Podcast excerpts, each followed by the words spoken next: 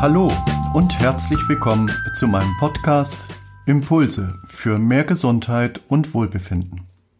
Mein Name ist Hans-Peter Hepe.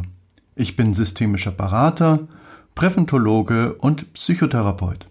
Und in meinem Podcast Impulse dreht sich alles um das Thema Lebensnöte und Gesundheitsprobleme aus der Sicht der systemischen Therapie und Beratung.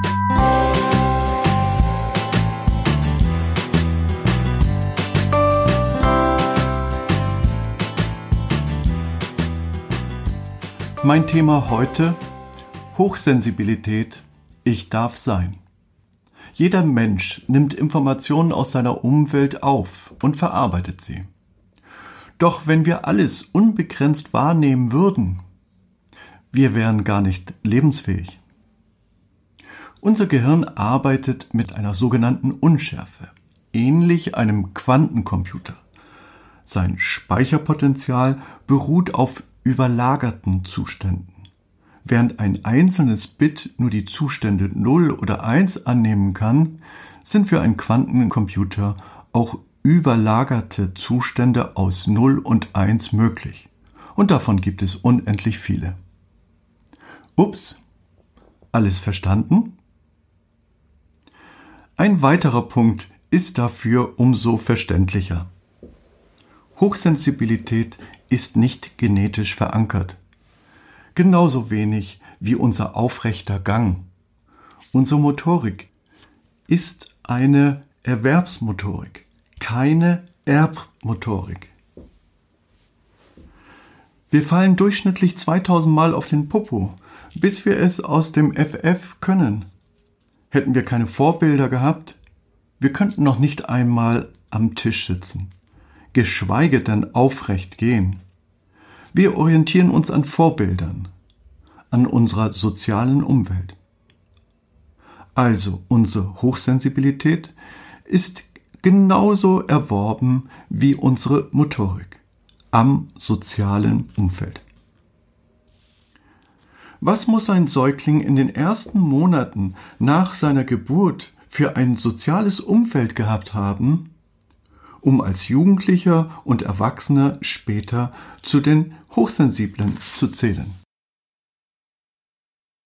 Was im ersten Augenblick in der Hochsensibilität positiv wirkt, zum Beispiel Gerüche intensiver oder in zwischenmenschlichen Beziehungen ganz feine Nuancen wahrzunehmen, kann schnell zu einer Unverträglichkeit der eigenen Belastungsgrenze führen. Eine andauernde Quelle einer gefühlten und vielfach beängstigenden Andersartigkeit und das starke Bedürfnis nach Rückzug. Babys sind darauf angewiesen, dass die Mutter mit ihrem Gesicht auf sie reagiert. Die ersten Monate sind ein gegenseitiges mimisches Signalisieren. Die Mutter reagiert auf die veräußerten Affekte ihres Kindes und moduliert sie. Sie bewahrt hiermit das Kind vor einer Überstimulation, eben wie bei einer Hochsensibilität, oder einer Unterstimulation, wie bei einer Alexithymie, einer Gefühlsblindheit, und hält damit das Aktivitätsniveau des Gehirns ihres Kindes auf einem optimalen durchschnittlichen Level. Wenn die Mutter im Gesicht keine Reaktion zeigt, wird das autonome Nervensystem des Säuglings misstrauisch, unruhig, ängstlich, verzweifelt. Ein ganz natürlicher Reflex des autonomen Nervensystems. Viele Studien zeigen, wie Babys, selbst erst drei Monate alte Babys, auf direkte Reaktionen und Blickkontakt angewiesen sind. Und wenn sie die Rückmeldung von der Mutter nicht erhalten, reagierten sie gestresst. Sie begannen nervös mit Armen und Beinen zu rudern, die Mutter zu fixieren, alles um mit der Mutter in Kontakt zu bleiben, einer gefühlten Sicherheit. Doch was ist, wenn die Mutter depressiv ist, wenn sie zu ihrem Baby wenig Interaktion zeigt? Ihr Gesichtsausdruck abwesend ist, an ihren Babys vorbeischauen. Viele Mütter erleben in den ersten Tagen nach der Entbindung eine kurze Phase, in der sie leicht die Fassung verlieren, stimmungslabil und ängstlich sind und grundlos weinen. Dieser sogenannte Baby Blue klingt nach kurzer Zeit ohne Behandlung wieder ab. Wenn die depressiven Symptome allerdings über einen längeren Zeitraum anhalten, kann sich eine ernstzunehmende Erkrankung, Störung mit potenziell schwerwiegenden Folgen für Mutter genauso wie für das Kind und oft für die ganze Familie entwickeln. Gemeint ist hier die postnatale Depression. Jeder kennt die Last einer Depression. Wenn man sich müde, matt, antriebslos und damit leistungsschwach fühlt, mit Schuldgefühlen kämpft, über sich, sein Umfeld, die Vergangenheit, die Gegenwart und Zukunft grübelt und unfähig ist zu genießen, dafür aber oft ärgerlich, reizbar oder gar aggressiv ist, sich ständig unzulänglich fühlen, mit Minderwertigkeitsgefühlen kämpfen, eine bestimmte Empfindlichkeit gegenüber den Sorgen, Enttäuschung und Bürden des Lebens. Spüren Sie jetzt ein wenig den Boden, auf dem Hochsensibilität aufblühen kann? Schreiben Sie mir und schildern Sie mir Ihre Erfahrung mit Ihren Eltern als Bindungsperson, wenn sie hochsensibel sind. Der US-Entwicklungspsychologe Edward Troning simulierte die Situation mit gesunden Müttern und Vätern und ihren Babys. Der Versuch wurde als Stillface-Paradigma bekannt. Die Eltern begegnen ihrem Kind zunächst freundlich und zugewandt. Dann wenden sie sich kurz ab und zeigen für zwei Minuten ihr eingefrorenes Gesicht. Sie gehen nicht auf die Bemühungen des Kindes ein, mit ihnen in Kontakt zu kommen. Die Babys reagierten vergleichbar wie jene Babys mit depressiven Müttern. Sie ruderten mit den Armen, sie beugten sich vor, sie plappelten, sie wurden unglaublich unruhig. Erst als die Eltern wieder auf das Kind eingingen, sie berührten und lachten, beruhigten sie sich und wurden wieder fröhlich. Sehen Sie dazu auch unbedingt das Video Stillface Experiment auf YouTube. Es ist sehenswert, um den Sachverhalt zu verstehen. Grundsätzlich gilt für die ersten Monate sanfte Berührungen, dialogische Mimik, später dialogisches Sprechen, liebevolles Eingehen auf die Bedürfnisse des Babys. Das ist die entscheidende Phase für die Hirnreifung und damit auch die entscheidende Phase für unsere neurologischen Filter, die bei Hochsensiblen sich nicht stark genug ausreifen konnten. Heute gilt vielfach Baby gegen Smartphone. Haben früher die Eltern mit ihren Babys im Kinderwagen geschickert? Schauen heute viele Mütter und Väter mehr aufs Smartphone als auf ihren Nachwuchs. Hilfe, Mama reagiert nicht. Immer mehr Babys werden in Kindertagesstätten betreut. Idealerweise steht eine Erzieherin für zwei Babys. Und für zwei bis dreijährige können es auch drei Kinder pro Erzieherin sein. Aber davon sind wir weit entfernt. Sechs Kinder oder mehr sind die Regel. Die Kleinsten empfinden Stress. Ihr enormes Bedürfnis nach individueller Kommunikation, emotionalen Austausch und Körperkontakt wird nicht ausreichend gestillt. Und mehr und mehr Kinder haben psychische Störungen bei der Einschulung. Zurück zur Hochsensibilität. Hochsensible Persönlichkeiten fallen dadurch auf, dass sie selbst scheinbar unbedeutenden Sachen große Bedeutung beimessen. Der Hang zur Gewissenhaftigkeit und Detailverliebtheit sowie die Wertschätzung der sozialen Kommunikation erfordern natürlich Zeit, Akribie und eine ruhige Atmosphäre, die nicht immer so gegeben ist.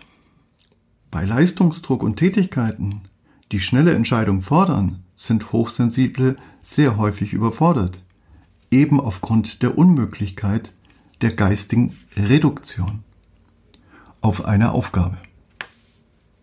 Gemessen am Ideal der Leistungsgesellschaft ist dies ein Nachteil. Doch Hochsensible sind auch oft typische Querdenker. Ihr Problemlösungsstrategien entsprechen vielfach nicht den gesellschaftlichen Standards. Hochsensible halten übliche Strategien oft für zu primitiv und ineffizient.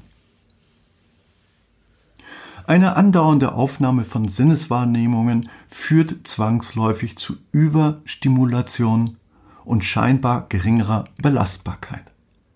Folgende Eigenschaften können Hochsensiblen zugeschrieben werden. Intensives Empfinden und Erleben. Reize werden tiefer, intensiver und detaillierter wahrgenommen und gespeichert, was oft mit bloßer Nervosität und Empfindlichkeit verwechselt wird. Ausgeprägte subtile Wahrnehmung, vielschichtige Fantasie und Gedankengänge, erhöhte Schmerzempfindlichkeit, detailreiche Wahrnehmung, hohe Begeisterungsfähigkeit, sehr vielseitige Interessen, sehr ausgeprägtes Langzeitgedächtnis, ganz besonders psychosoziale Feinwahrnehmung, Befindlichkeiten, Stimmungen und Emotionen anderer Menschen werden leichter und detaillierter erkannt. Denken Sie an die postnatale Depression der Mutter. Stärker beeinflussbar durch Stimmungen anderer Menschen. Ausgeprägtes intuitives Denken. Ein langer emotionaler Nachklang des Erlebten. Ausgeprägter Gerechtigkeitssinn Harmoniebedürfnis, Gewissenhaftigkeit, intensives Erleben von Kunst und Musik. Durch die verstärkte Reizaufnahme und deren tiefere Verarbeitung ergeben sich im Großen und Ganzen Charaktereigenschaften wie Introversion, eine nach innen gewandte Haltung gegenüber dem sozialen Umfeld. Zusammenfassend kann Hochsensibilität auf drei wesentliche Kernpunkte reduziert werden. Schnelles Überfordertsein von inneren und äußeren Anforderungen, besondere Sensitivität gegenüber ästhetischen Reizen und eine als selbst unangenehm empfundene sensorische Erregung auf äußere Reize. Noch ein letztes. Babys trainieren beim Krabbeln über Kreuzbewegungen. Ein Arm und das diagonal gegenüberliegende Bein werden gleichzeitig bewegt. Dazu müssen auch linke und rechte Gehirnhälfte gleichzeitig aktiv sein. So wird das Zusammenspiel beider Gehirnhälften gefördert. So sind Vorstellungskraft und Kreativität mit Sitz in der rechten Gehirnhälfte und logisches Denken mit Sitz in der linken Gehirnhälfte aktiviert. Lebt allerdings der Säugling mit einer depressiven Mutter zusammen, sind Kreativität und Logik natürlich besonders herausgefordert und kleine sensible Wahrnehmung. Wie Amokläufer eilen sie von einer Gehirnseite zur anderen Seite und wieder zurück und führen eben zu dem intensiven Empfinden und Erleben eines Hochsensiblen. Was kann jetzt eine Lösung sein? Das zentrale Ziel jeder Arbeit mit hochsensiblen Klienten sollte eine unmittelbare Verbesserung der Lebensqualität durch eine dauerhafte Stärkung des Selbstwertgefühls sein. Damit ist ein selbstbestimmtes Ich gemeint, dem kein Härchen gekrümmt werden kann. Also ein selbstbestimmtes Ich, dem kein Härchen gekrümmt werden kann. vergleichbar mit der asketischen Selbstschulung eines tibetanischen Mönchs, der sich in der Beherrschung seines Denken, Fühlens und Handelns ständig diszipliniert. Mit der asketischen Selbstschulung auf eine Sache, nicht auf Personen, sondern auf eine Sache, wie zum Beispiel die eigene Wohnung, kompromisslos so zu gestalten, wie es einem selbst gefällt. Das verhindert die als unangenehm empfundenen sensorischen Amokläufer von der rechten zur linken Gehirnhälfte und wieder zurück auf äußere Reize. Um es noch einmal deutlich auszudrücken, Hochsensibilität oder Hochsensivität ist nicht ein neurologischer Geburtsfehler, sondern wird durch psychische Traumata, familiäre Konflikte, schwierige Sozialisation und vieles mehr ausgelöst, aber auch nicht verursacht. Die Ursache ist die Reaktion des Säuglings auf die familiären Umstände. Und das ist Selbstregulation. Und das ist das Grundelement der sozialen Systemtheorie. Und nur so ist es doch überhaupt erst möglich, einen akzeptablen Schlusspunkt zu setzen. Sicherlich nicht, wenn wir die Lösung im Außen suchen. Die Lösung existiert in uns. Jetzt haben Sie sicherlich viele Fragen, zum Beispiel, wie man ein selbstbestimmtes Ich, dem kein Härchen zu krümmen ist, findet. Zögern Sie nicht länger, sich in einem ersten kostenfreien Kontakt per Telefon oder E-Mail über die Möglichkeiten einer systemischen Beratung zu informieren. Besuchen Sie meine Homepage hepe.de oder schreiben Sie mir eine E-Mail an info.hepe.de. Bleiben Sie gesund. Ihr Hans-Peter Hepe.